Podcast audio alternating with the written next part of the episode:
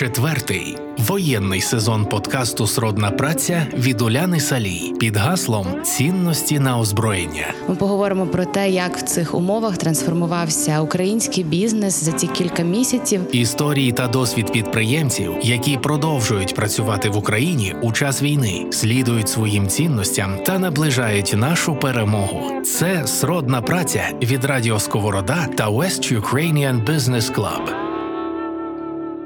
Друзі, усім привіт! Пишемо знову епізод «Сродної праці», і ми в гостях у компанії «Інспа» в Олега Мацеха. Олег, вам добрий день, привіт!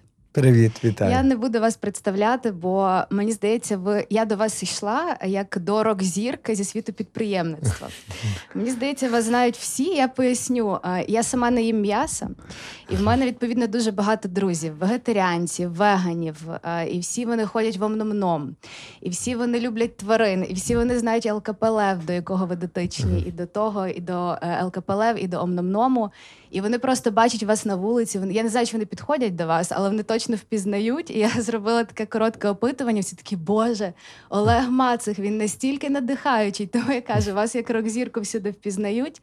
Може, скоро будуть і автографи брати, якщо ще не брали. Тому я думаю, як такого представлення ви не потребуєте. І потім я сама послухала декілька інтерв'ю і справді зарядилась тою позитивною енергетикою вашою, яку просто через екран вона пре. Я не те, щоб хотіла робити прям таке компліментарне інтерв'ю, але ну так є. А то такий невеличкий вступ. Дякую, дякую. В принципі, ви вже все замість мене сказали. Можемо завершувати. Можемо розходитися. Власне, в одному з тих інтерв'ю, які я слухала, ви казали про важливість жити кожен день як останній. Навіть процитую, як самурай, ви казали, без страху. Так. Не боятися при тому всьому, що жити кожен день як останній, не боятися смерті. І ви говорили про сміливість, і то було ще до Великої війни повномасштабної, і ми десь всі то знали, але зараз дуже гостро то відчули.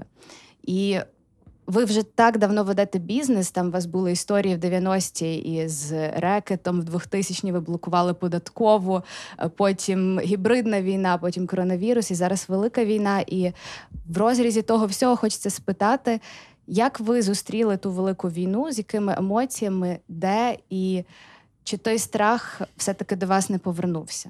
Дякую.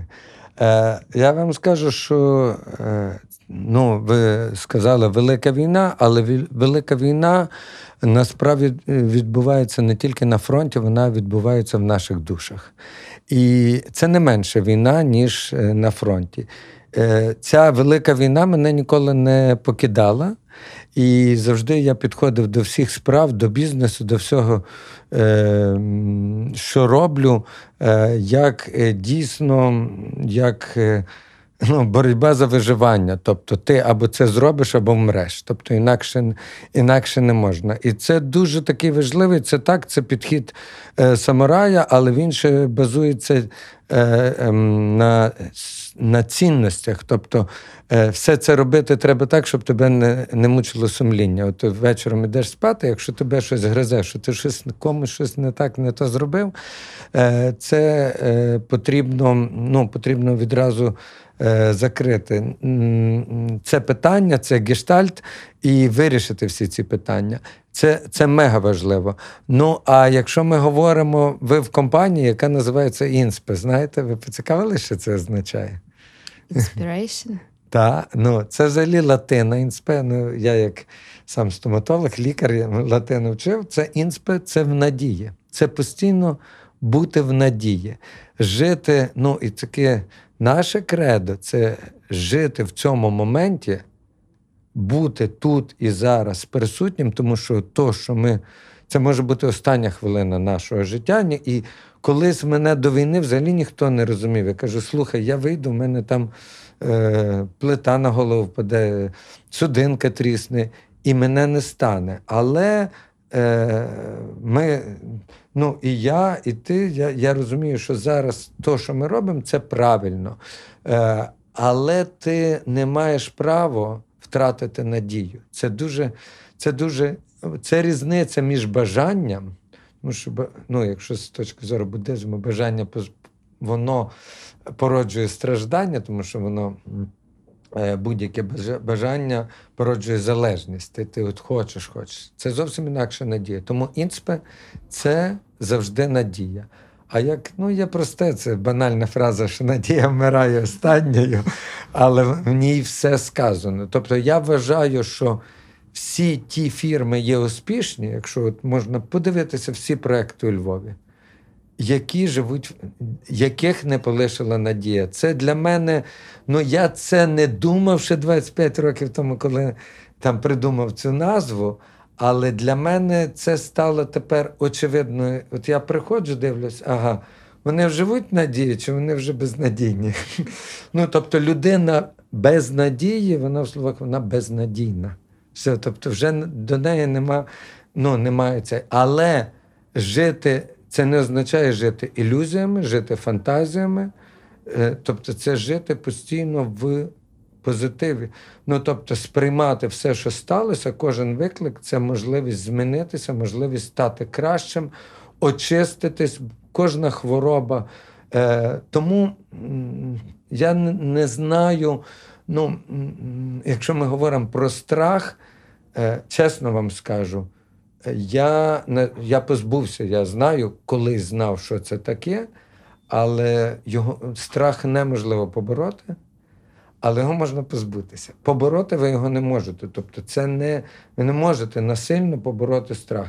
Тобто найбільший страх смерті, як ви позбудетеся, тобто ви не будете боятися вмерти, не будете боятися, тоді ви почнете жити іншим життям. Але це так легко сказати, а шлях до того важкий.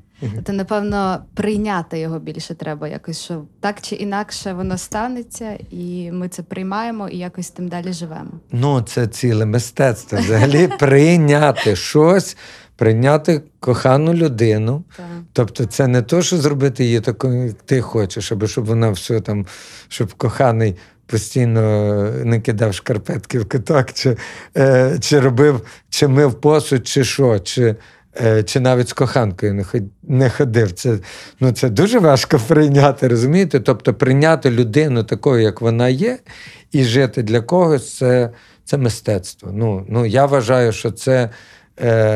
якщо всі люди це все, почнуть це приймати, то ми звільнимося дуже багато. Але це треба дуже важливо, що приймати є... У цього прийняття є певна межа.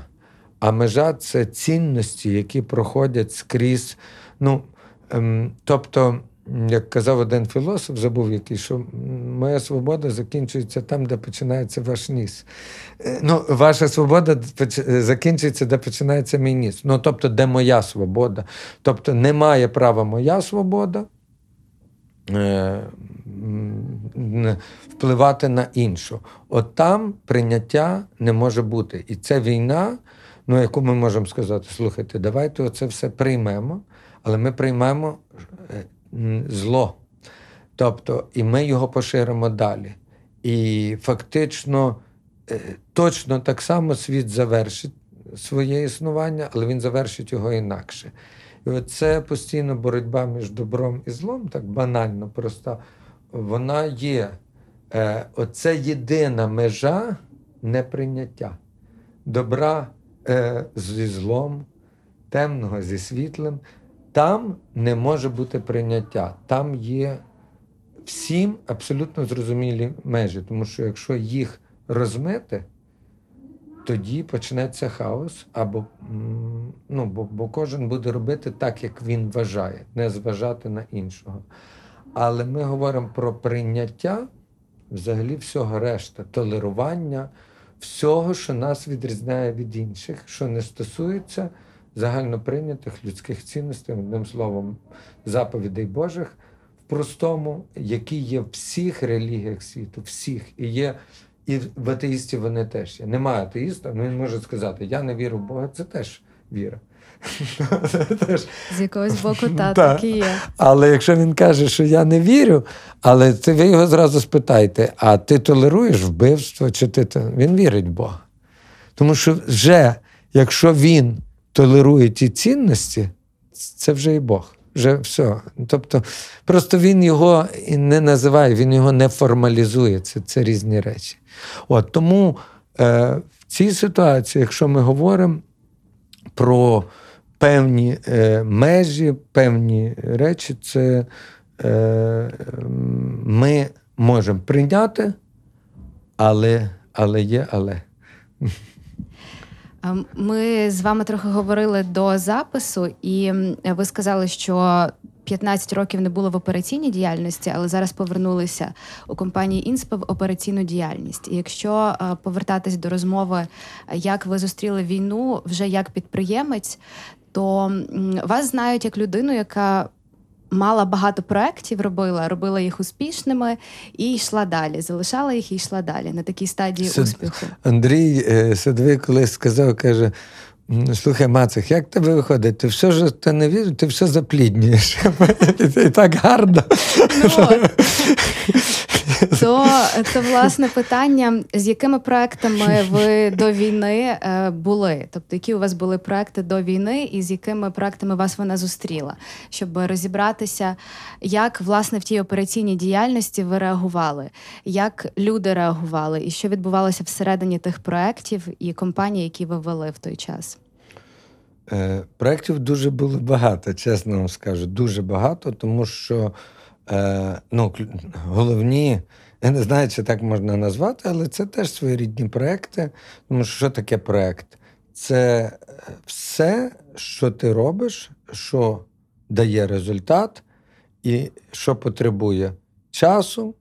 Є тільки 3 складові кожного проекту. Час, люди, гроші. Це основні, якщо час і гроші – це ресурси, я називаю, люди – це актив. Тобто все, в всіх проектах. І це правильно їх поєднати. Але головні, так, якщо так можна виразити з проєкту, це діти, які теж є своєрідними проєктами, які теж вимагають дуже багато часу. Найбільше наш цінний ресурс – це, звичайно, час. Якщо ми говоримо про всі проєкти, які робив, як ми собі попередньо говорили, є головні 3 речі, які визначають успішність будь-якої справи, будь-якого проєкту, назвемо будь-якої справи, бізнесу, все, що ти робиш, це є, все, що ти робиш, треба любити, треба вміти, і це має бути потрібно. Якщо людина любить, а не вміє, любить і потрібно, а не вміє, вона просто робить інших каліками. Тобто це поганий сервіс, це хірург може зарізати, вам погано зроблять зуби там, чи ще щось. Якщо ви вмієте і потрібно, а не любите, це нещасні люди, в нас їх багато, це заробітчани. Тобто вони ніколи не розбагатіють, вони працюють на гроші, вони вміють, потрібно там копати яму, там, ще щось, але я не бачив таких щасливих людей. Якщо це потрібно, вмієте і любите, а це не потрібно, тоді ви просто там колекціонер марок. Це, скажімо, таких дуже багато проєктів, де люди ходять з протягнутою рукою і кажуть, я ж це зробив, ти це маєш мені дати. Я кажу, слухай, це твій проєкт. Навіть благодійний, навіть добра справа. Але якщо ти не запалив навколо себе, значить, людей це не потрібно. Ти можеш малювати суперкартини, але вони зараз не потрібні. Може, в наступному житті будуть, але зараз вони не потрібні. Такі люди, декому це і байдуже. Але якщо ми говоримо про проєкт, а ми живемо в соціумі, ми не живемо окремо один від одного, оце слово потрібно, воно дуже важливо. Ми тут сидимо, говоримо, ми тому сидимо не просто поговорити, бо тоді б у нас мікрофонів не було в руках, ми б просто поговорили, і розійшлись між собою без мікрофонів. Якщо ми говоримо з мікрофонами, це, напевно, комусь потрібно, це комусь цікаво. Тому в всіх проєктах я завжди підходжу, я дивлюсь, чи ці 3 складові важливі. Чи вони є, чи вони важливі, чи вони є в кожному проєкті.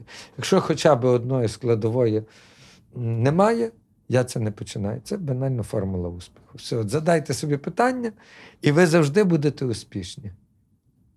Люблю, вмію, потрібно. Все. Більше нічого не треба. Тоді ваше хобі вам буде приносити і задоволення, і гроші. Ну, тому що що таке гроші? Це не...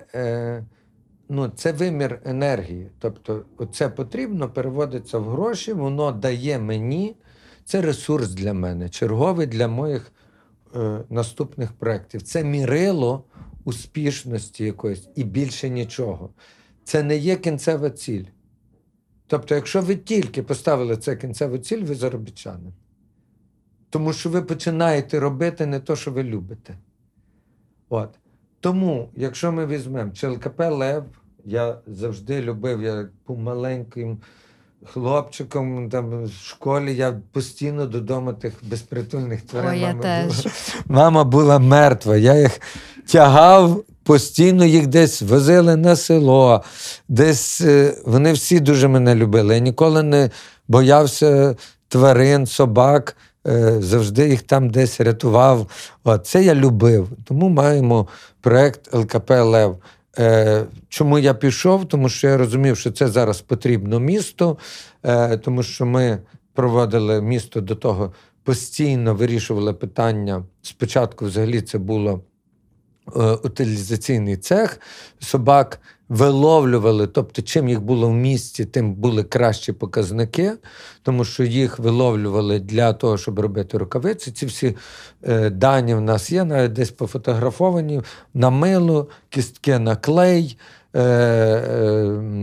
рукавиці, якісь шапки, бо це дуже теплі. Так, це страшні історії. От, це колись так було, це за радянських часів. Потім волонтери добили, що не можна вбивати. Ну, їх причому вбивали жахливим їх струмом на плиту, политу водою металевою. Ми ще побачили це місце, де це робили, і в ніс пхали оголений дріт, і щоб пройшов струм. Ну, це жахливо. Потім трубами хребти ламали, могильник був на тому. Тобто уявити собі, наскільки... Ну, ми недалеко, щоб розуміти, ми... На щастя, ми були такі самі, як ті, хто на нас напав. От що це ми за люди? Я просто не уявляю. Ну, це ми такі були. Тобто ця радянська система, нам повезло, бо ми всього були з 45-го року. Нас не трансформували в тих виродків, ми не перетворилися в них. Західну Україну врятувало те, що... Ми не стільки часу в тих умовах пробули, тобто ми не отупіли настільки. Це ключове. І от коли я побачив, коли ми зверху, з горища зняли, це десь було близько 300, я не міг зрозуміти, що таке. Ми все вже переробили, перебудували, і я не мав часу добратися на горище в ЛКП Лев. Ну, і один кажу, Йосип, такий мене працював, кажу, Йосип, давай ставимо драбину, ліземо туди. Ми залізаємо туди, а там такий шар якогось пороху. І от ми почали щось, і страшенний сморід. Сморід такий, що ми б його підняли, це все ЛКП було. Неможливо було. І маса таких паличок, трикутник таких, і... Ми потім зрозуміли, і це на них натягували, сушили шкірки тварин. І їх було десь 400 штук. І вони просто всіх їх туди закинули, і ми тільки на кількох вже, вони просто так довго там лежали, що це все зігнило спочатку і перетворилося в порох.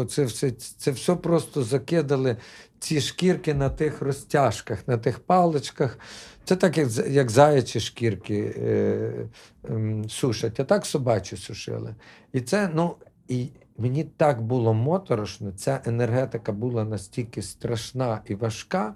І я просто зрозумів, це ж толерували львів'яни. Це ще було у нас у Львові, це тільки В 2015 році, коли волонтери, там, чи в 10-му, ну, десь вони почали в 13-му, 14-му, але тільки після Майдану це нормальне ЛКП почали створювати, волонтери добили, щоб зупинити евтаназію. Але до того ми всі, наші батьки, спокійно дивилися, як Шарікова вбивали тварин, і до того спокійно відносились. Я не буду тут пропаганду веганства, тому що для мене не грає ролі після того. Ну, саме ЛКП Лев, це остаточно. Після Індії ЛКП Лев мені остаточно показало, що це мій шлях, це... Ну, це веганство, бо для мене, що корівка, що це... Ну, я вас розумію, я чисто з самих причин відмовилась від м'яса. Але я унікальний веган, тому що, я зразу скажу, і всі ресторани, ми переходимо там, ну, закінчимо з проєктом, там, наприклад, ЛКП Лев, проєкт ЛКП Лев, зупинили евтаназію, а як вирішити проблему безпритульних, а друга проблема, це львів'яни, це ніхто... крім нас не робив, викидали масово домашніх тварин на вулицю. Немає диких собак. Тільки Бінго одна в Австралії лишилася. Ні, Дінго. Дінго, не Бінго, Дінго. І немає диких собак. Тих собак ніхто нам там на парашуті не спустив, я це не раз сказав. Вони не прийшли до нас з лісу.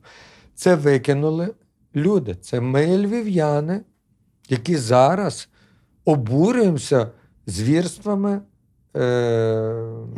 росіян. Я навіть їх московитів. Так, тому що країни... Ми вже зараз за те, щоб їх не називати орками і так далі, а вже росіяни, московити. Московити. Ну, Росія, держава такого, в моєму розумінні, це інше. Ну, московити, це Московія, тому що ні Чечня, ні Якутія, ні Камчатка, це все не Росія, ні Крим, ні Донецьк, ні вони це не Росія. Ми їх навіть... Ну, це тяжко собі вичавити, а це насправді московити. От. І розумієте, що? Але ми не, ну, в багатьох речах ми не є кращі від них. Чому цей вірус сюди знов зайшов? І він рівно зупинився там, де все безнадійно, ну, де він дійшов швидко туди, де була безнадійність. От де ще люди почали опір давати, там цього не сталося. Тобто не проблема, нам кажуть, там держава, Порошенко здали. Я в це все не вірю, в ці байки. Тобто там були такі люди, які прийняли ті правила. Тобто якщо б там люди моментально всі повстали, то ні зелених чоловічків, ні можливості зайти. Ну, тобто, це треба було би там почати нищити. Так як, ну, люди, які хочуть незалежності, які є проукраїнські, а що таке проукраїнські тоді? Це ті, які... Проукраїнський – це не тільки той, хто говорить українською мовою, це дуже важливо, бо це культурний код, але це той, хто не краде, хто не корумпований, хто живе, ну, а в нас вся країна така. Тому не напали на Фінляндію, Швецію, де історія була, що це тільки привід був. Не напали, тому що бандерівці. Напали тільки одне, тому що це руський мір. Ну, вони працювали над тим. Так, і це головне, це культура. Так ось, якщо ми повернемося, коли зупинилася евтаназія, Львів заповнили зграї безпритульних тварин. Просто ви собі не уявляєте, це тисячі їх було. І місто нічого не могло зробити, бо сказали евтаназію, ну, типу, це не гуманно. Бо це дійсно не гуманно, так, не давали життя. А як вирішити проблему? А люди не змінились. Вони, ті московити, Московія серед нас, вони викидали цих тварин на вулицю. І цим це закінчилось, що, ну, коли я побачив, до мене волонтери звернулися, я зрозумів, що я як менеджер, як люблю тварин і як менеджер, і це дуже потрібно, я пішов в ЛКП Лев, перший в прес-клубі дав інтерв'ю, сказав, я буду рівно рік, і я бачу, як це змінити. А змінити тільки одним можна було підходом. Тільки одним. Він, до речі, тільки у Львові вдався. І це адопція. 90% тварин у Львові нам вдалося повертати в сім'ї. Через інтерв'ю, через піар-кампанію, через маркетинг. Тобто, все, що попадало. Але для того, щоб люди хотіли брати, вони мали бути пострижені, гарненькі. Тобто, треба було образ безпритульної тварини створити моду, змінити, що це престижно брати. І серед ваших друзів є, от кого я не питаю, кажу, так, у мене там ті взяли з притулку. Так, раніше такого не було до того. Оце, що здали змінити. Тільки ми це змінили, все змінилось у Львові. У Львові пропали зграї безпритульних. Їх далі ніхто не биває, їх не евтаназують. Але з 4 тисяч лишилося сьогодні 200-300 безпритульних тварин, яких контролюють популяцію, які мають своїх опікунів у Львові. От. І це досить довго триває. Тільки почнуть викидати, ми цілу програму взяли з брелками, з чіпами. Тобто це були цілі і відповідальність, якщо ти викинув собаку. З міською радою ми з депутатами прописали законодавство. Відповідальність, якщо ти викинув, тобі її знайдуть, бо в неї чіп чи брелок. А друге, і львів'яни самі почали, бо вони бояться загубити, почали вже вішати ці. А то, між іншим, чіпи – це Animal ID. Я залучив. Спочатку Кормотех, де безкоштовні корма, де опікунам дають корма для безпритульних тварин. Animal ID Віктора, він ще тоді, ще тільки починав, я його взяв, і ми спільно зробили проєкт. І ці всі проєкти, тобто це інтеграція. І від кожного дня перебування в ЛКП я діставав неймовірний кайф, хоча там були дуже важкі, мені чуть дефендер мій не спалили, який вже на фронті воює, тому що ці волонтери не розуміли, вони казали, як ви віддаєте собак з притулку. Цінності на озброєння, щоб вистояти та перемогти. До речі, якщо говорити про ваші всі проекти, ви кажете, їх було багато. Це ЛКП Лев, Вініл, Львів, Моцарт, навіть той самий. Ви ж, мабуть, не беретеся за якісь... Це не суто мої проекти, це все, я все роблю в синергії. Так, я нічого сам я взагалі... останні 10 років. Це, до речі, теж цікава позиція. Я тільки з кимось, тобто в мене немає особистих, там я завжди залучаю друзів і... люблю робити в синергії, мені дуже цікаво, тому що якщо ти кажеш, що ти там мусиш приймати, ти мусиш вчитися співпрацювати з людьми, приймати людину таку, як вона є, і працювати, мистецтво менеджменту, воно в одному, працювати не з слабими сторонами людини, а тільки з сильними. Тому що слабими – це ти себе ставиш вище, і ти постійно потикаєш, то не так, ти то не то.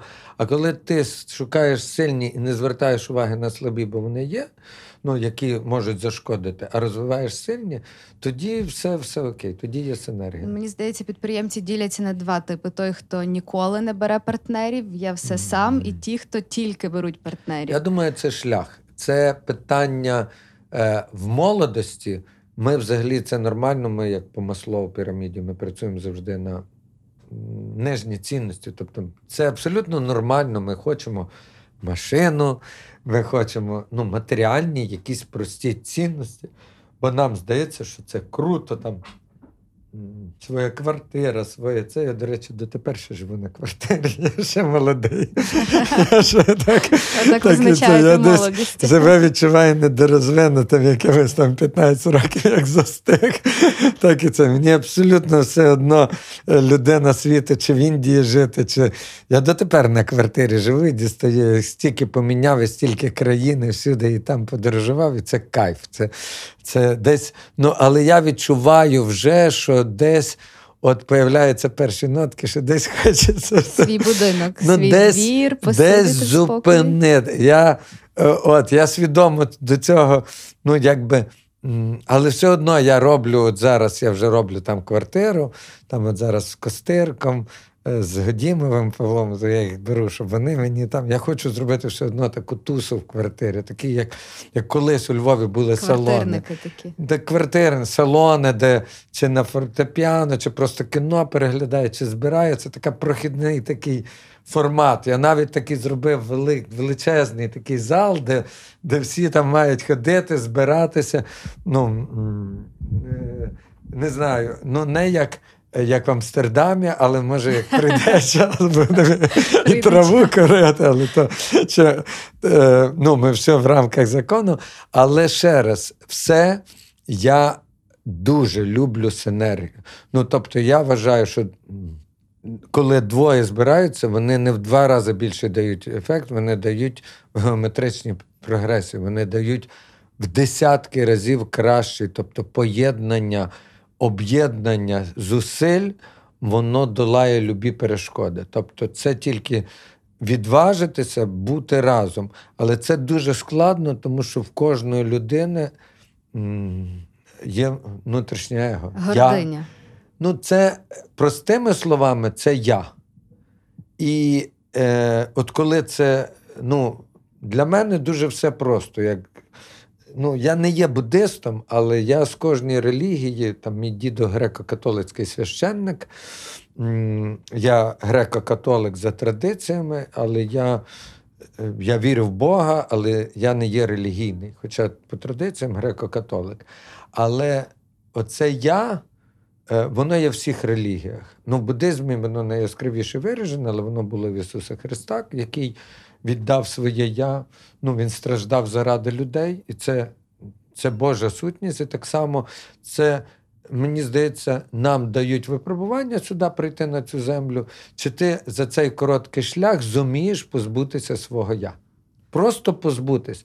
Тоді, як мені Фільсоліт сказав, мій колега, головний лікар психлікарні, він завжди вітає з днем народження, каже, щоб ти вмер щасливим. Це реально, це дуже круте привітання. І реально, це дійсно, ну тобто це означає, що ти позбувся, тобі тут вже твоє я, ти вже перейшов в інший вимір. Якщо ти тут позбувся свого я, ти перейдеш щасливий в інший вимір, тому що там я нема. Ну, так ми думаємо. Але ми народжуємося в болі і вже свій шлях починаємо від дитинства своїм яскраво вираженим я.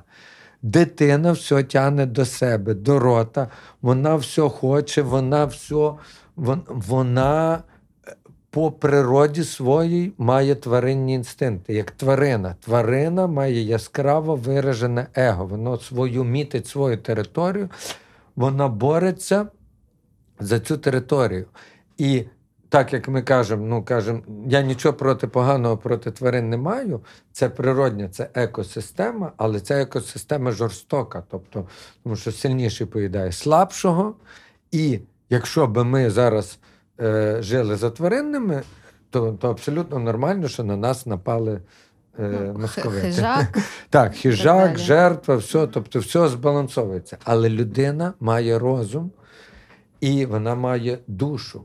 І вона має проявити, ну цей тобі короткий шлях дається, чи ти відійдеш від цього матеріального, де твоє я найбільше випробовується, до духовного. Тому в юності ми хочемо все своє, все собі, все один. Хату, машину, огородитися. Ми все я всюди говоримо. Потім людина починає говорити ми, потім розчиняє себе і розчинити своє его повністю в всесвіті. Це, я вважаю, це шлях. Ну, це моя філософія. От я ще далеко до неї. Я намагаюся тільки.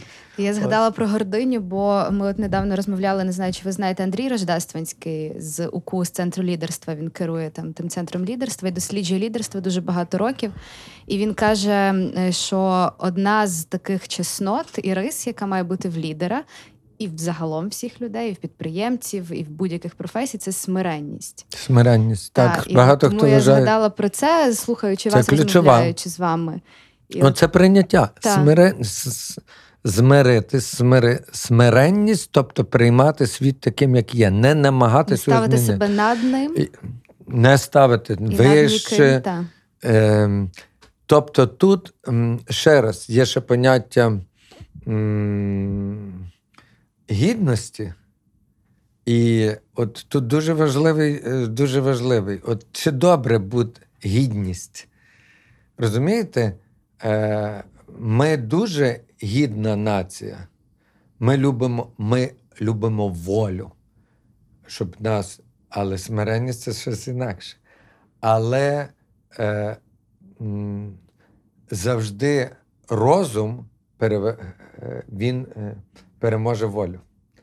Тобто розум і смиренність волю перемагає. Ну, це ми заходимо такі глибокі філософські, це Дацюка Сергія послухати, він дуже класно розкриває, що вольний і розумний. Тобто інтелект і воля. Тобто може бути вольним. Ми пам'ятаємо, як після Майдану я був активним учасником, як дуже багато вольних людей, які на Майдані себе унікально проявляли, але як їх поставили керувати державою, що з того всього вийшло? Трансформація. От, розумієте, тому кожен має свою роль, відіграє. І я на початку, ми говорили, я казав, що ми унікальні вегани. Чому омномном? Що це за формат?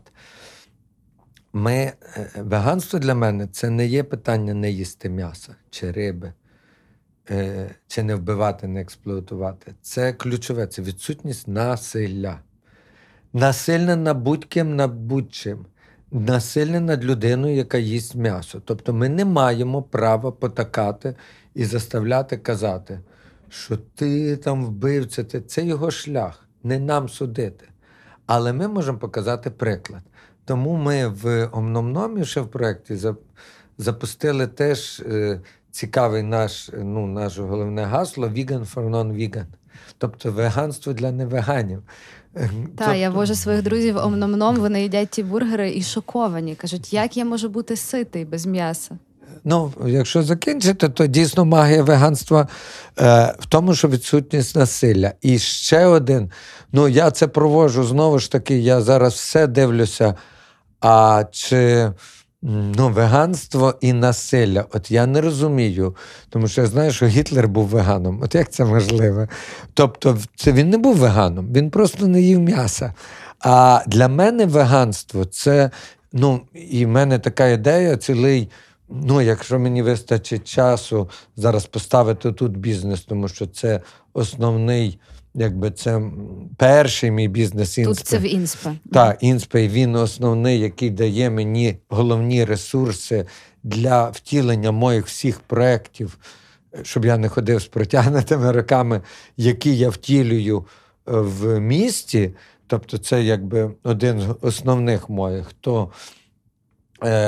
я для себе чітко мушу зрозуміти, що якщо ми говоримо про Гітлера, який був веганом, я розумію, що він просто не їв м'ясо, він любив тваринок. Але набагато важче любити людей, чесно вам скажу. Набагато важче, бо тварин любити – це Боже створіння, бо вони вас завжди люблять. От що би ви не зробили з ними, вони вас люблять. Їх легко любити. Але я взагалі не розумію людей, які чи їх їдять. Але любити треба і людей, які їдять тварин, і полюбити людей. От зараз уявити собі, от як полюбити московитів. Ой, не знаю. Але я вам скажу інше, що мені зараз дуже боляче, і я розумію, що це не шлях українців, це ненависть, яка в нас панує, і мат. Оце точно то, що це їх культура, це не наша. І ненависть, якою ми себе підігріваємо, тому що коли людина піднімає голос, коли вона не проявляє свою ненависть в мережах, коли вона безсила, Коли ти сильний, коли ти знаєш, ти коли ти смиренний, ти завжди спокійний. Це ознака лідера. Тому коли ми переможемо тоді, коли ми не будемо звертати увагу, тому що ми станемо сильними. А між іншим, ви знаєте, вже йдуть такі нотки, коли там Московія щось робить погане нам, то вже з'являються і в соцмережах спокійно. Путін терорист, московити-терористи, вони хочуть нас розізлити, але давайте не будемо вестися на це, ми спокійні, ми... Тобто вже не викликають вже настільки цю агресію, як раніше. Це точно. Ну і я це чітко відчув. Коли я подорожував в Індію, це було там майже рік цілий, так загалом, то в мене було там дуже багато пригод. На Life Journal є ті подорожі. Трохи я Шантарам прочитав Гессе спочатку, Сіддхартха, потім Шантарам. І так склалась доля, що я виїхав в Індію. І от коли я подорожував в Індію, я зустрів одного такого в ашрамі, одного такого гуру. Він каже, що будь-яка боротьба, вона ніколи не приведе до перемоги. Будь-яка. Ніколи. Тому що якщо ти борешся, ти витрачаєш енергію. Тобто ти прийдеш знесилений. І це не перемога. Ти прийдеш слабким. Тобі потім дуже довго треба буде десь поповнювати ту енергію, і ти... до когось кланятись, десь шукати. Тобто це не так просто. Ти будеш комусь, нічого немає. Ти ту енергію мусиш віддати, щоб перемогти. І це для мене, і як Ганді, Махатма Ганді переміг Англію протестом, але вони виходили на роботу і нічого не робили. І англічани, які вичерпували, ну, які основне, це була економічна, це бавовна, це чай, це величезні ресурси, алмази, все-все, вони рік там були, і вони витрачали, замість заробляти, витрачали гроші. І вони пішли, їх вичавили не боротьбою, а протистоянням. Це дві різні речі. Вони протистояли. І розумно. І перші я такі, оці не... От незбройні способи, я зараз ні за що не агітую, бо це так мудро тут сидіти на канапі і говорити. Але я просто, це такі думки в голос, які я перевірив. Коли я був дуже активним учасником з Вітровичем, з Луценком Ігором, якого першого з Вербицьким забрали, і це все мої колеги на Майдані, ми створили громадський сектор Євромайдану. І я був одним там з ідеологів різних акцій таких маркетингових. Там дуже багато, ви про них знаєте, але одну з них я назву. І я саме ішов, я казав, спокій, тільки спокій. Я такий приїхав з Індії, кажу, все, ми нічого не... Як ми зараз візьмемо зброю, там були, давай підемо на міліцію. Це. Кажу, як ми тільки візьмемо зброю, зараз ми слабкі, ми зразу спровокуємо, і ми не маємо більше сили, ми знесилимось і нас переможуть. Кажемо, у нас інші методи. І коли вже було таке відчай, що робити, всі знесилені, скільки тут можна сидіти, ми тут замерзнемо, нічого не відбувається. І чисто так, це довга історія, ми будемо, але мені приснилося, там спочатку в мене була фотографія, хлопчик перед стіною Беркута, це моя знайома зняла. І мені приснилось, прийшов мій Маркіан, син каже, тато, давай поставимо піаніно на Майдані. Я кажу, ні, давай не на Майдані, а перед стіною Беркута. От, і так появилось піаніно на Майдані. Це піаніно на Майдані появилося за день до Грушевського. Коли сталися збройні сутички, хтось спровокував коктейлі Молотова. Це чітко ми розуміли, що це чиясь провокація. Це нас штовхнули на... але це піаніно показало світу зовсім інші методи. Це був символ відсутності агресії проти агресії. І світ став на нашу сторону. Тому що, якщо ми дивимося сутички Франції, коли йде толпа навіжена, скажена і юрба. Юрба і палить машини на ходу нічому невинних людей, ми розуміємо, що це неправильно щось. Це не цивілізовано.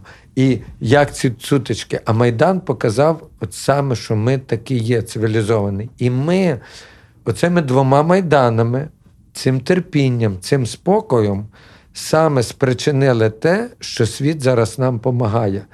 Ми показали оцю смиренність, і ми стали лідером в світі. Саме, ми говорили, саме через цю смиренність. Це був довгий шлях через два Майдани. Я добре пам'ятаю перший Майдан, коли ми там з Парубієм були, я відповідав за менеджмент Українського дому, коли ми повністю там...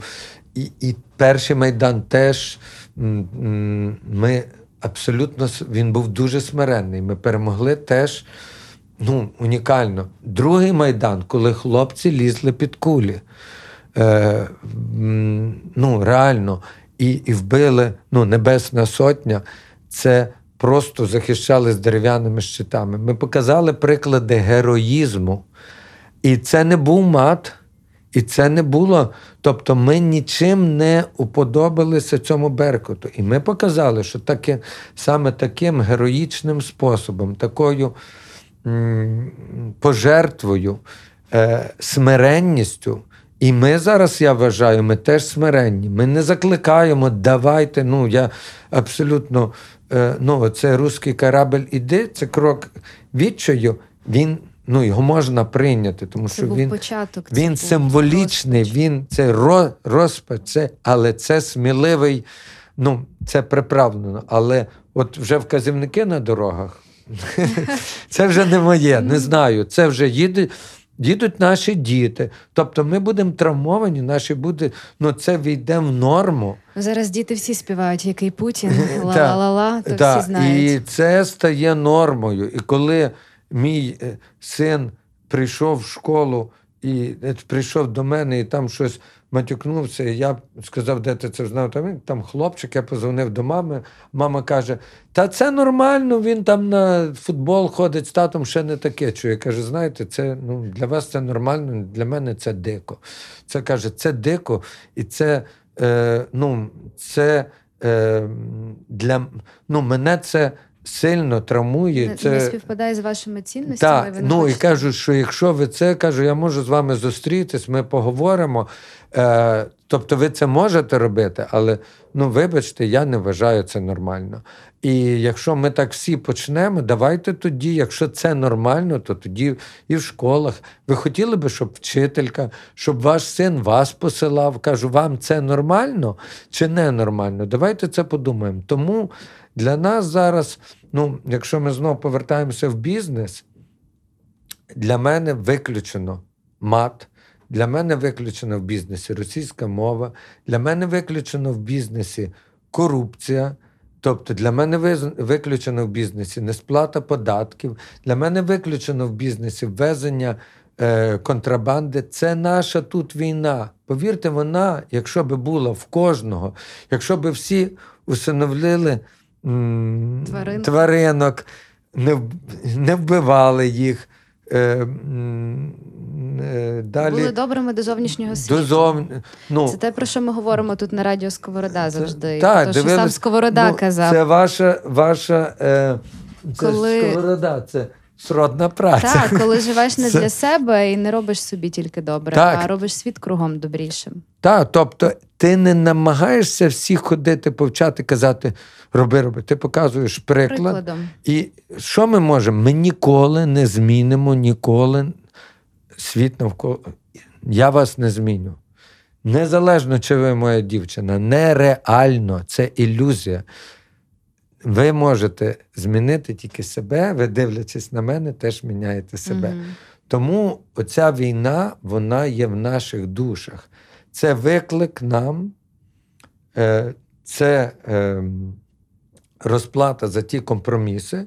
І це як приходить, коли інфекція приходить в організм, вона приходить в слабкий організм. Вона починає його лікувати, вона поїдає все хиле, слабке, організм включає свій імунітет.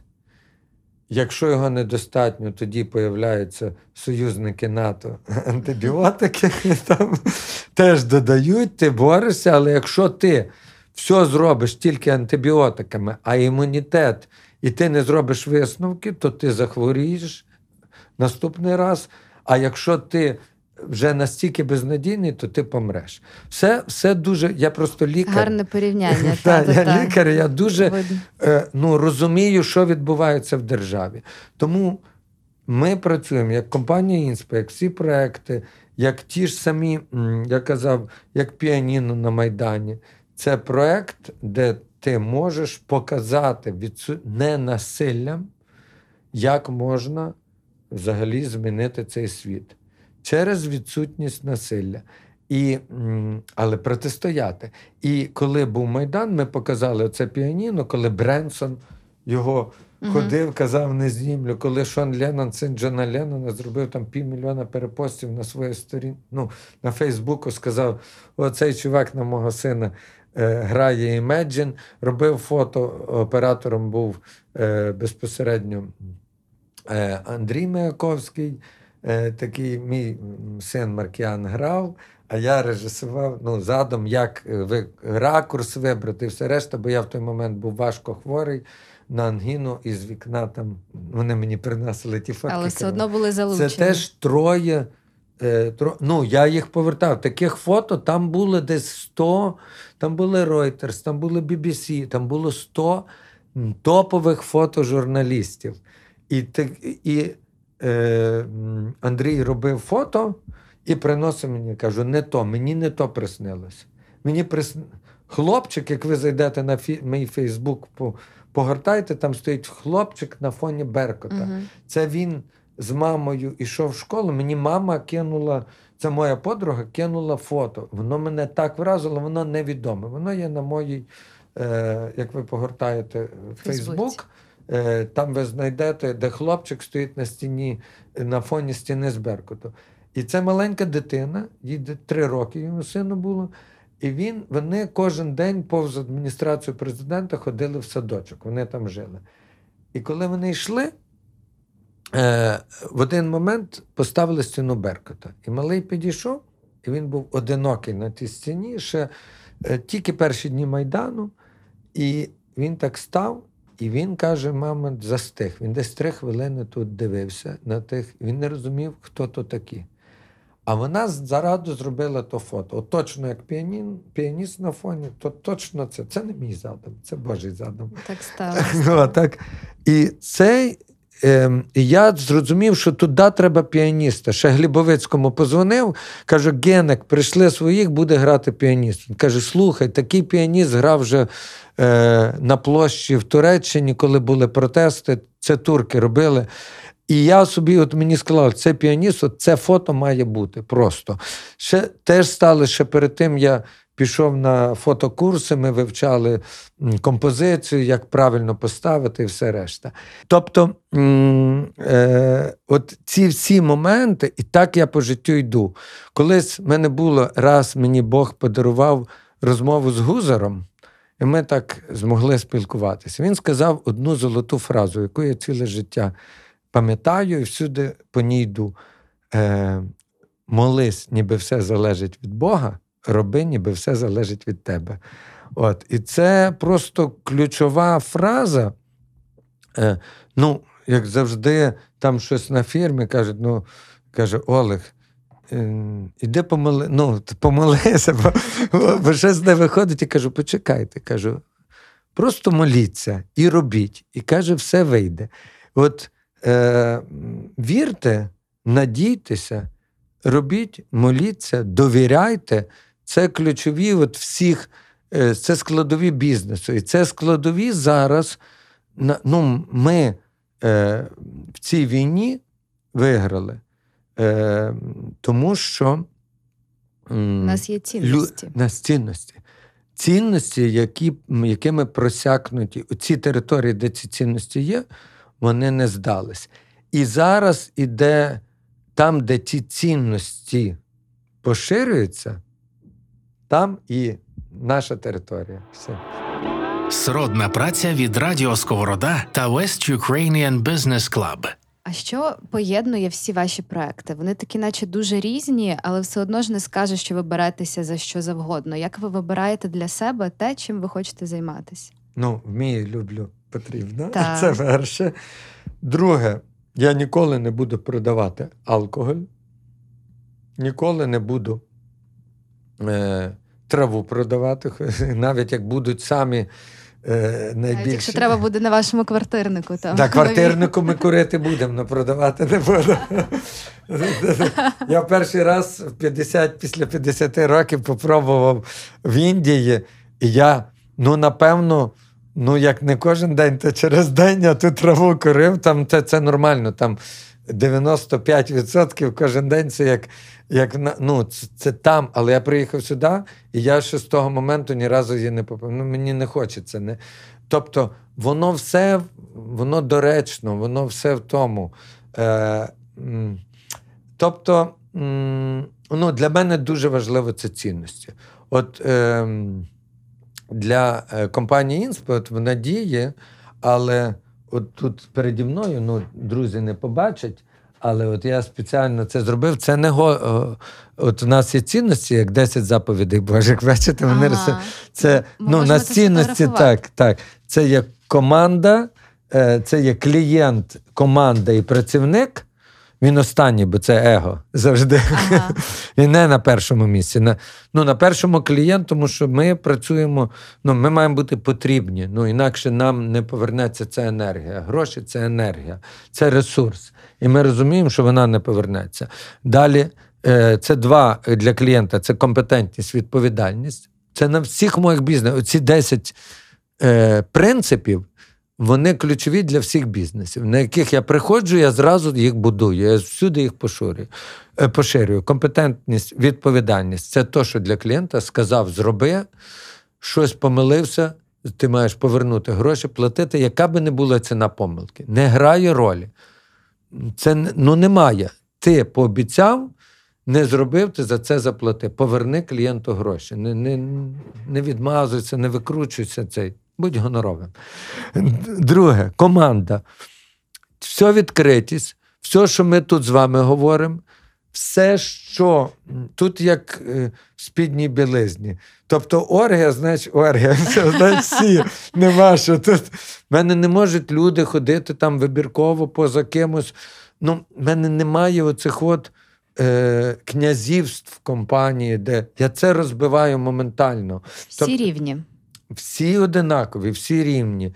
Я всіх ще не можу, щоб всі до мене на «ти» звертались, ніяк не можу навчити їх. Вони просто, ці ще радянські підходи, оце Олег Ярославович, це все, це просто мене вбиває. Я кажу, слухайте, мені 15 років, я ще молодший від вас. З вами теж на «ви», то я так зрозуміла, на «ти» переходимо. Можеш на «ти», все, це супер.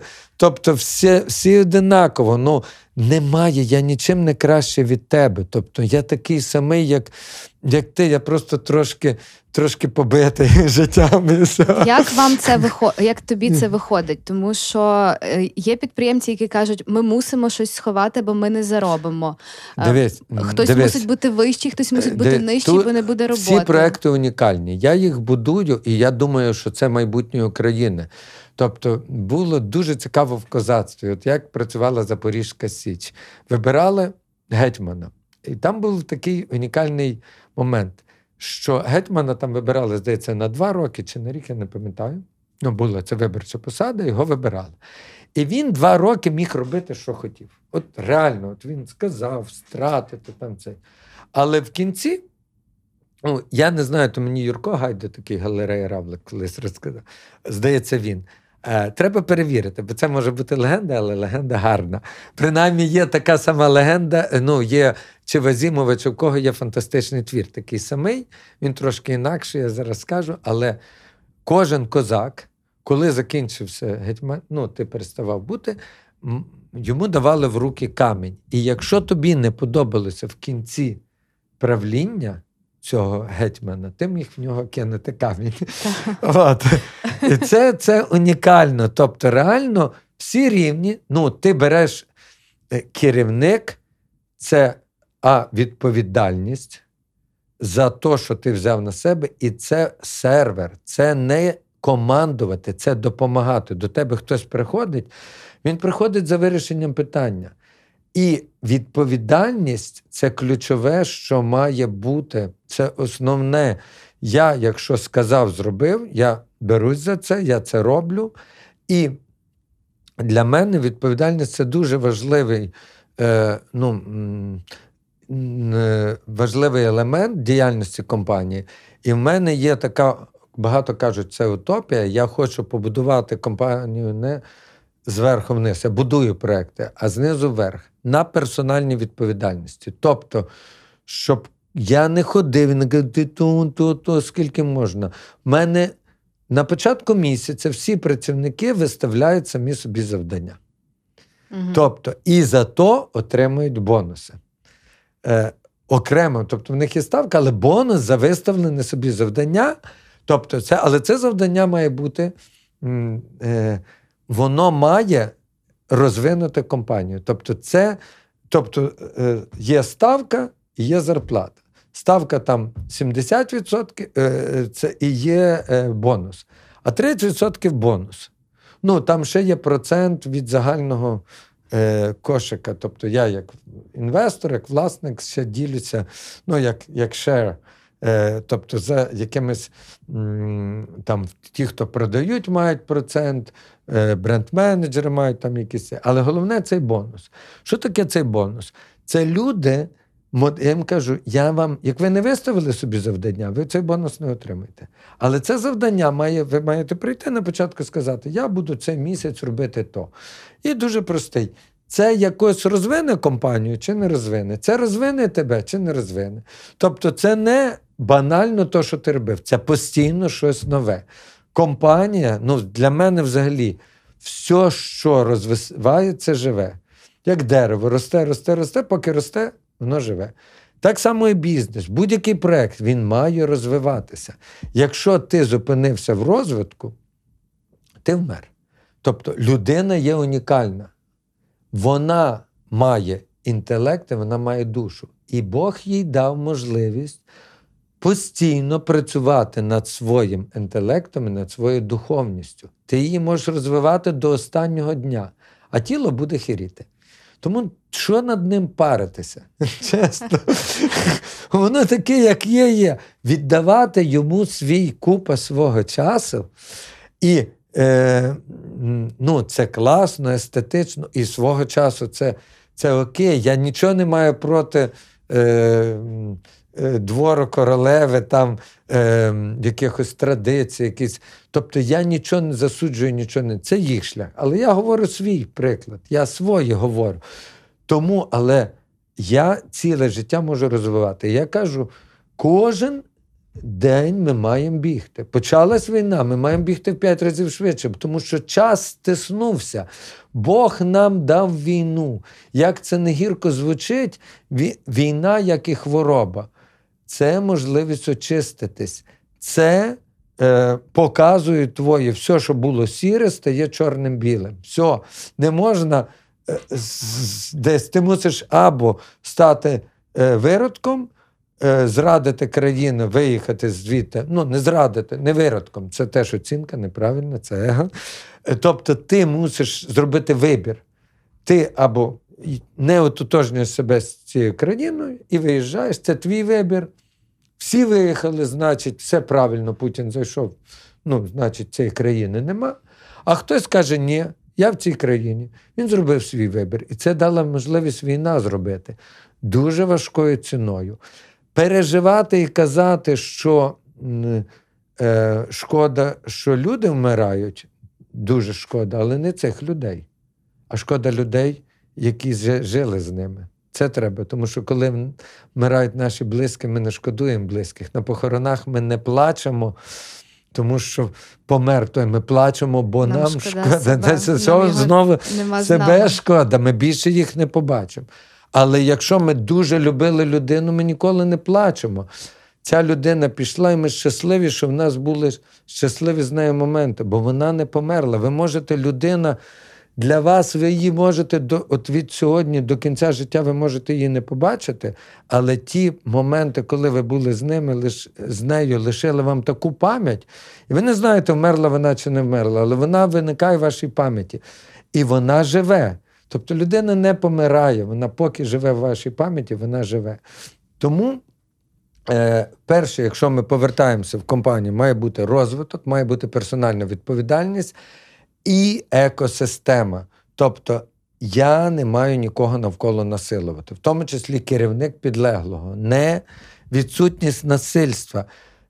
І тут дуже важливо, а відсутність насильства, тоді дійсно важко побудувати компанію, як де ти ніби там, ти можеш тільки людиною керувати, правильно, смиренністю і ще одним мотивацією, але не маніпуляцією. Це дві різні речі, тому що маніпуляція – це кнута і пряника. Наказав, відібрав. А ти навчися прикладом своїм показувати. І от прикладом не наказувати. Тут ніколи той, кого ти наказав, не буде робити так. Він буде боятись. Тобто наказуванням ти зробиш тільки страх. То такі люди, які не мають, то треба мати в собі вже ті цінності, щоб тут лишитися працювати. Наприклад, якщо говорити про Інспе. Ви будуєте любу систему. Тут ніхто не має тих цінностей. Їх можна прив'язати, нав'язати? Дивіться, якщо ви попадаєте в екосистему, їх не можна прив'язати. Має створитися екосистема. Верховна Рада – це своя екосистема. Подивіться, всі найцінніші люди туди, а виходить це назад. Тому ми тут ведемо себе по-іншому, попадаємо в Європу, ми зразу починаємо вести себе по-іншому. Тому треба будувати оці цінності, вони ключові. Це є ці, це стержні, це ці рельси, по яким ми маємо рухатись. І війна набагато для нас страшніша і набагато важча. Це війна з корупцією. Це набагато важча війна, тому що кожен з нас був якийсь корупціонером. Легше вирішити, хто хотів боротись, паритися. Прийшов десь, домовився, хто шоколадкою, хто навіть проханням, хто колегою, хто цей. Але ми інакше, ми жили в системі, де ми мусили бути корупціонерами. Корупція – це псувати. Де ми все псували. І ми толерували цю систему. Зараз буде війна. Дуже важлива. І це не коли ми переможемо, треба судову систему подолати. Це вона триває тут і зараз. Чи ми приймаємо, чи бізнес платить податки зараз. Це ключове. А це, ви собі не уявляєте, як це мега важко. В нашій фірмі, щоб вижити, треба бути конкурентним, бо зараз кордони діряві, іде масово сюди контрабанда. Масово. І в бізнесі мені важливо жити, працювати в офіційному полі. У мене тільки офіційні поставки. Але хтось везе, не сплачує ПДВ, не сплачує мита, не сплачує податок на прибуток, не сплачує зарплату офіційну. Минулого року компанія Інспа офіційних податків сплатила близько 16 мільйонів гривень. Якщо всіх разом, зарплатами зі всім, це шалена сума. Ці гроші я міг поставити в кишеню, заплатити там 2 мільйони, любого можна купити податківцю і поставити 14 мільйонів. І ходити, казати, який я крутий, робити там проекти, це. Я би їх не зміг робити, я би їх просто інакше робив. Я би там викуповував нерухомість і здавав би, яке би зовсім інакше. Чи купував би алкоголь, чи все. Тому цінності, ми вертаємося, ми так довго йшли, але ми вертаємося до цінностей. Так, це основа. І це відкритість. В нас нема, якщо мені хтось щось прийшов, сказав, я зразу кличу, кажу, ти що так зробив? Ніхто мені на когось не може наговорити. Це виключено, це проти, це суперечить цінностям. Ти це говориш, будь готовий, що це розкажуть всім. Чесність, тобто не просто не скривати правду, якщо ти знаєш. Толерантність, це будь-кого підтримка, толерувати, чи це гей, чи це російськомовна людина. Але толеруй, але йди, допомагай йому, і тут підтримка. Тут важливо, якщо він не хоче, якщо йому це байдуже, якщо це... Це про російськомовних, не про геїв ми говоримо. Так, про російськомовних, ну, може, і про російськомовних геїв. Це як мені кажуть, ну, я заходжу, там, ви веган, а так... То ви не традиційної орієнтації, кажуть. Ага, так пов'язали. Ні, але дійсно, тобто, толерування всього, що тебе відрізняє від іншого. Тобто, питання, ну, оці принципи, вони, всі бізнеси і всі проекти, які я там відстоював, вони всі просякнуті тим. Чи, ну, і такі звичайні, які для кожної людини. Я можу платити бонуси за те, що людина прочитає якусь книжку. Я бачу, що йому треба. Я кажу, слухай, якщо ти цю книжку прочитаєш, ну, от я відчуваю, що вона треба. Дістанеш більше грошей. Не прочитай. Твоя, хоч не читай, каже, нема проблем. Наказувати ніхто не буде. Ні, наказувати не буде. Тобто, дуже важлива риса всіх моїх бід – це допитливість. Ну, це...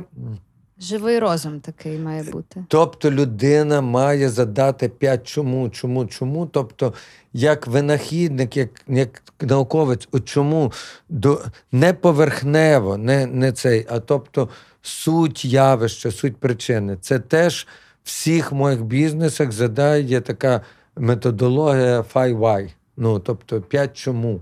Тобто, зайди дуже, дуже глибоко. Позитивне мислення – це один з головних принципів, де всюди. Тобто, якщо хтось приходить і ниє цілий час, ну то йому не так, то не так. І то, я кажу, завжди є, що не так. Ну, переключись на то, що так, і розвивай цього. Ну, і дуже важливий – це, звичайно, саморозвиток, тому що я говорив, якщо ти зупиняєшся в розвитку, це кінець. Все, далі смерть. Є Ісхак Адізес, такий відомий в бізнесі, який, ну, як є циклічність компанії від народження до смерті, то смерть починається з стабільності, аристократія і тоді смерть. Точно так само. Якщо ти себе відчув в цьому світі, що ти вже стабільний, тобі не треба все розвиватися, це кінець. Так само людина. От. І розвивати ти не можеш тіло, ну, тому що воно старіє, воно визначене, нам даний відлік, але ти можеш постійно удосконалювати свій розум і свою духовність.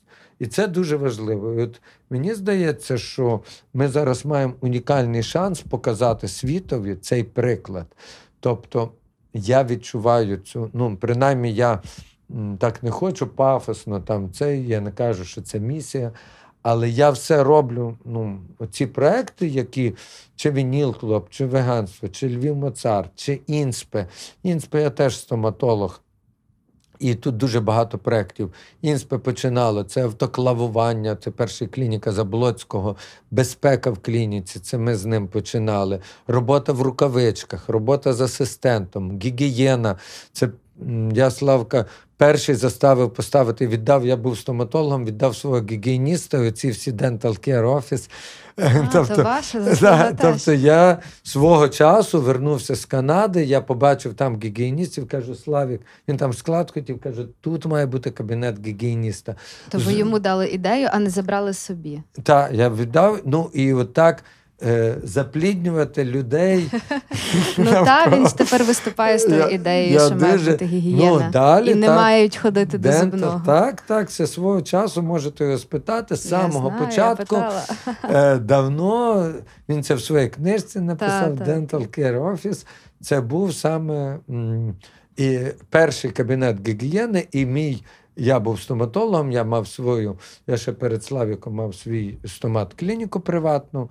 І тоді в мене моя асистентка була, то вона гігієністом і парадонтологом дотепер працює в Славі. А коли ви завершили практику свою стоматологічну? О, я був викладачом в медінституті. Так, то я пам'ятаю, я читала про вас. І був цей... Але десь не відслідкувала, коли ви завершили. В 95-му році десь останнього пацієнта вже прийняв, а в 97-му я вже чітко, ну я вже побачив, що мені не цікаво, ну як кажемо, постійно бачити тільки ротову порожнину, тобто я розцінюю це, ну лікар, це дуже гарне, місія, але стоматолог це трошки інакше, ніж лікар, тому що ми все одно... Вужча спеціалізація. Чи не то? Я не хочу образити стоматолога. Тому ти сказала я і не почекала, поки вона ви скажете. Не то, що вужча, ну, але це в якійсь мірі ремесло. Тому що ви, як приходите до лікаря, ви йому що кажете? Лікар... У мене там дірка, запломбуйте. Але ви не кажете, коли приходите до гастроентеролога, кажете, лікар, в мене дірка в шлунку, там заліпіть її чи що. Тобто стоматологія дуже близько. Це між медициною і послугами. Це б'юті-індустрія, це не чиста медицина. Це багато в чому. Тобто ви без зуба не помрете. Але без зуба вам буде некомфортно. Тобто це питання комфорту.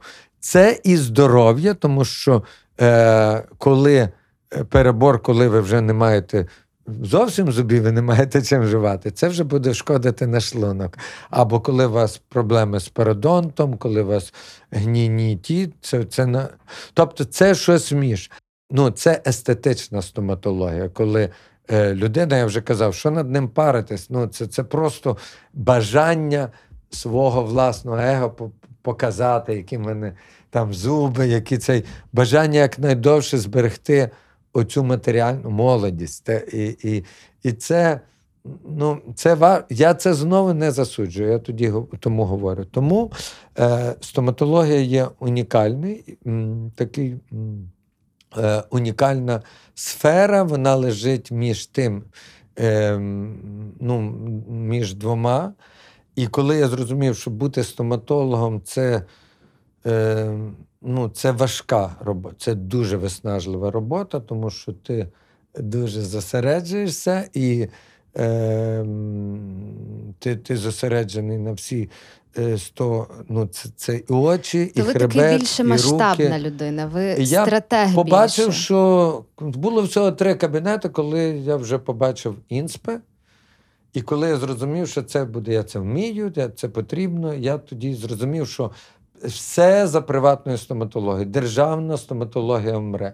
І ми не взяли фактично участі в жодному тендері, тому що тендер – це корупція, ми не працювали з державою, і ми повністю пішли в приватну стоматологію, ми почали продавати не продукти, а рішення для стоматологів. Один з перших, 25 років, один з перших наших проєктів ми почали по-серйозному з клініки Заблоцька.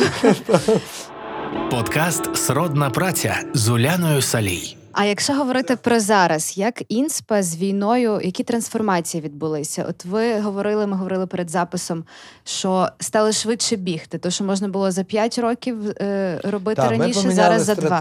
Ми взяли зараз фактично ми напрямок ротової гігієни, напрямок цифри, напрямок зуботехніки, тобто напрямків, яких в нас не було. Ми взяли, в нас було приблизно 15 фірм, які ми представляли напряму 20 тисяч найменувань товару.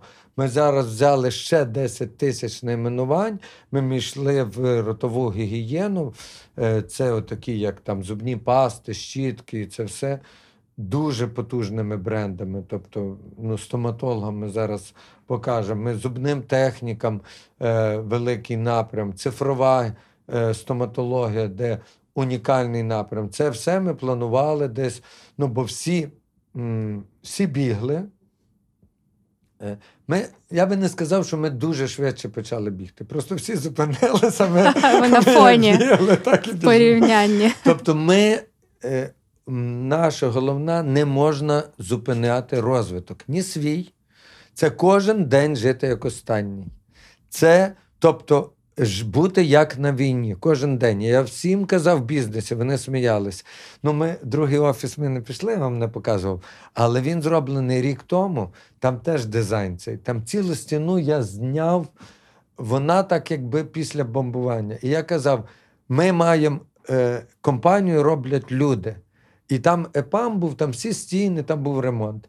А я взяв одну стіну, зніс, і там був старий цех електрона. Отакі всі якісь труби, якісь таке все розворочення. Я сказав, кажу, слухай, тут як після війни. Ну, і люди, коли там в Зумі були, кажуть, слухай, що в тебе там таке ззаду? Ну, це зовсім на офіс не подібне. А я кажу, компанію роблять люди. От не зациклюйтесь. Дехто казав, ми туди не підемо працювати, там неможливо. Я кажу, що неможливо? Там тепло? Тепло. Чисто. Вентиляція є. Світло є. Що де? Ну, там стіна не поштукатурена. Я кажу, слухай, люди в землянках. Ну, і кажуть, слухайте, звідки ви знаєте? Тепер це виходить, ніби ми зробили той офіс під військовий. Ну, Юрко Назарук теж такий, він не заморочується в таких певних речах.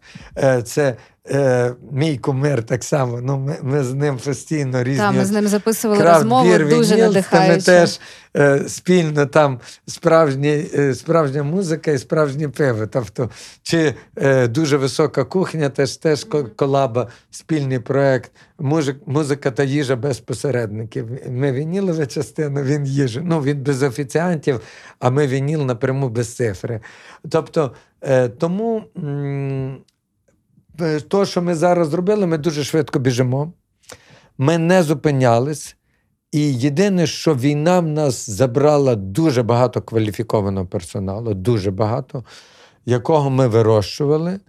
Дехто на війні злякався, зупинився, хтось виїхав. І ми дуже швидко, війна дуже швидко проявила тих, хто не проявлявся. Тобто хтось налякався, виїхав. Кажу, окей, виїхав, ну це твій вибір. Хтось зрадив, ну як зрадив, знову не можу казати, але я вважаю, що якщо мужчина, просто в мене троє ключових працівників, керівник техсервісу, операційний директор і керівник диджитал-маркетингу, поїхали, здається, в дорогу Святого Якова в Іспанію, ну там пройти хотіли, це перед війною, і почалась війна. І не повернулись, так? Ні, і двоє з них повернулись. Операційний директор Андрій Лотоцький повернувся,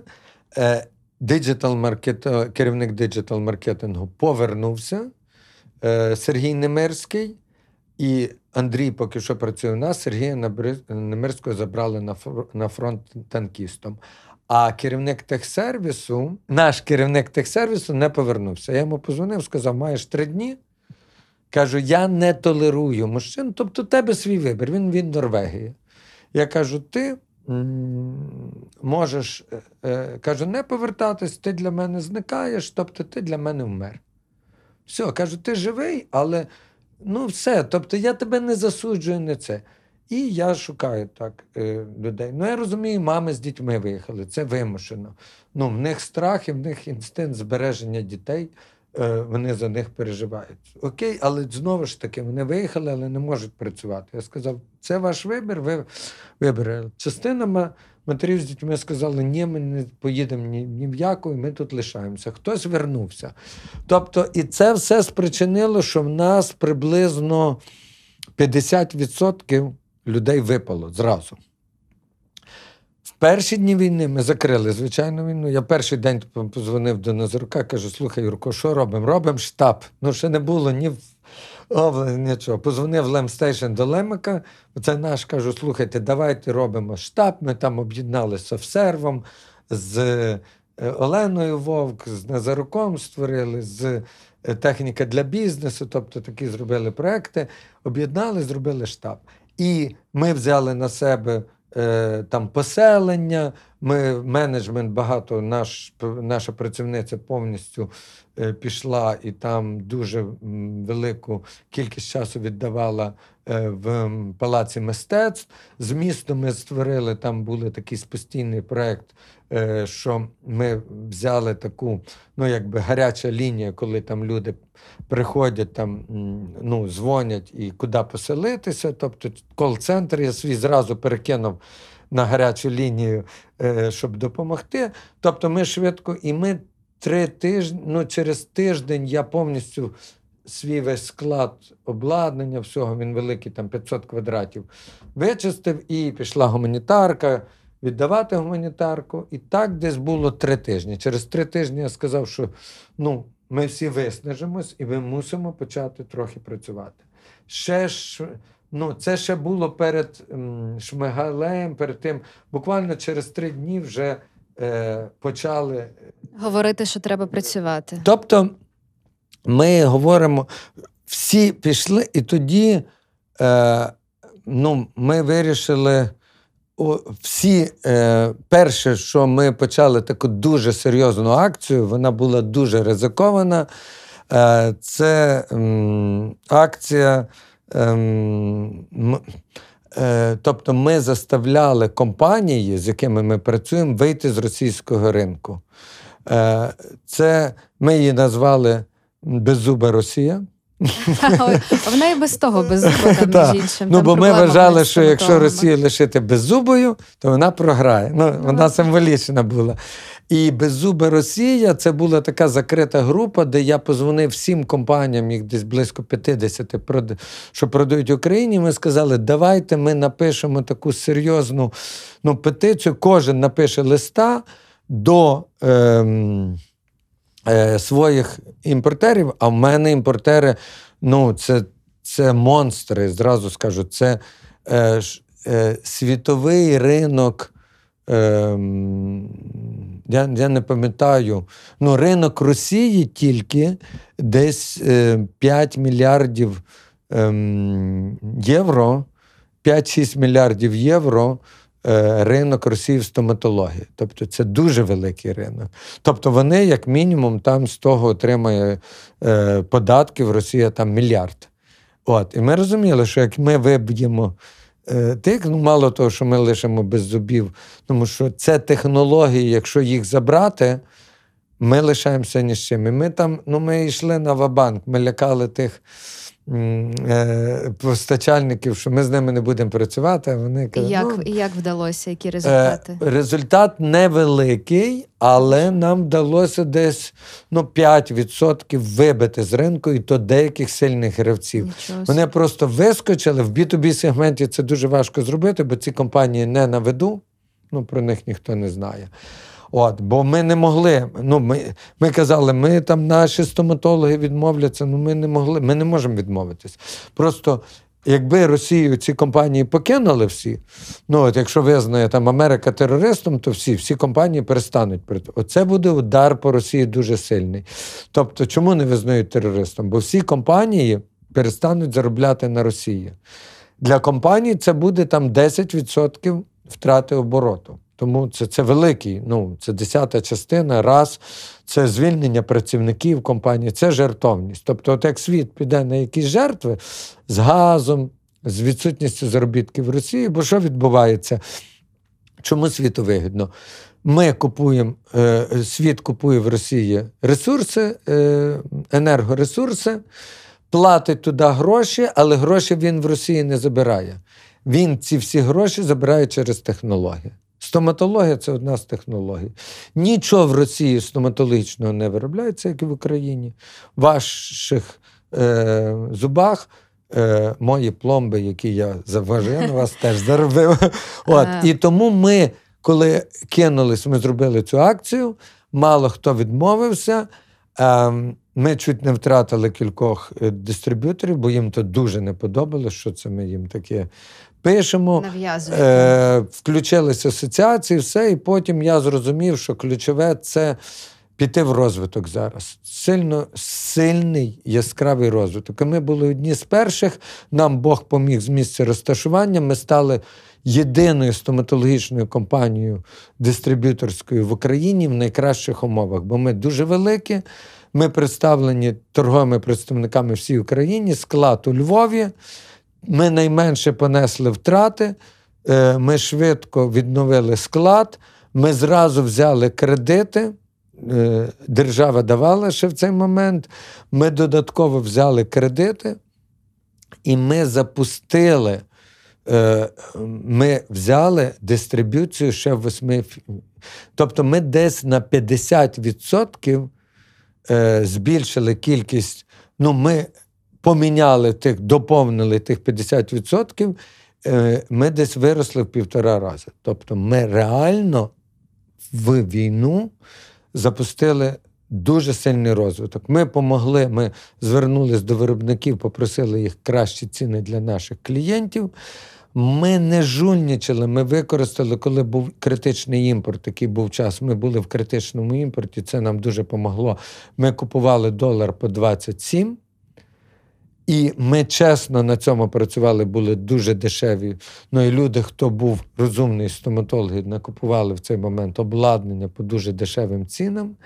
От, і фактично бізнес, ну і зараз ми готуємо таку і фінансову подушку, і ми далі в розвитку, доки це можливо, доки це от дає тобі можливість, розвивайся.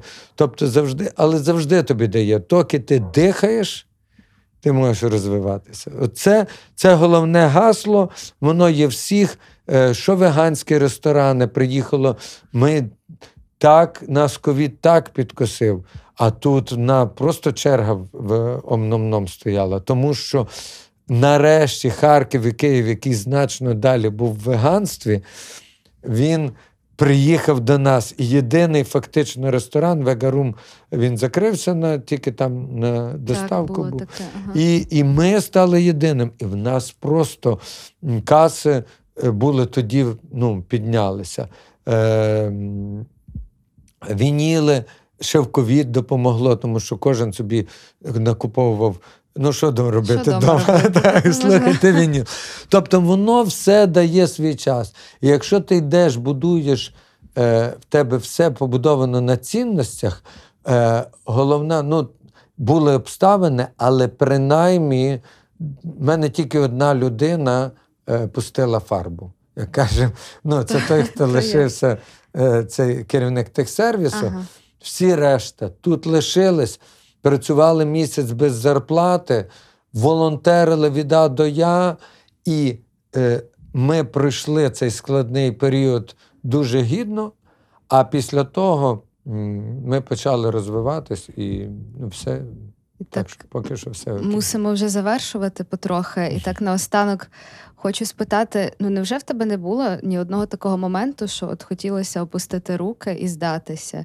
І якщо не було, то як то так сталося? Ти мене так починала з того, що в тебе там в голові? Тобі треба прийти працювати в Інспі. Цікаво, яка мотивація ще? З такими питаннями ти будеш першим кандидатом на звільнення. Серйозно? Ні, звідки це в людей? Тому що, поки ти дихаєш. Це шаблон в більшості. В моїй більшості, яка мене оточує, такого нема. Тобто, якщо ти не їш по життю, я просто таких людей не бачу. Всіма, з ким я говорю, спілкуюся,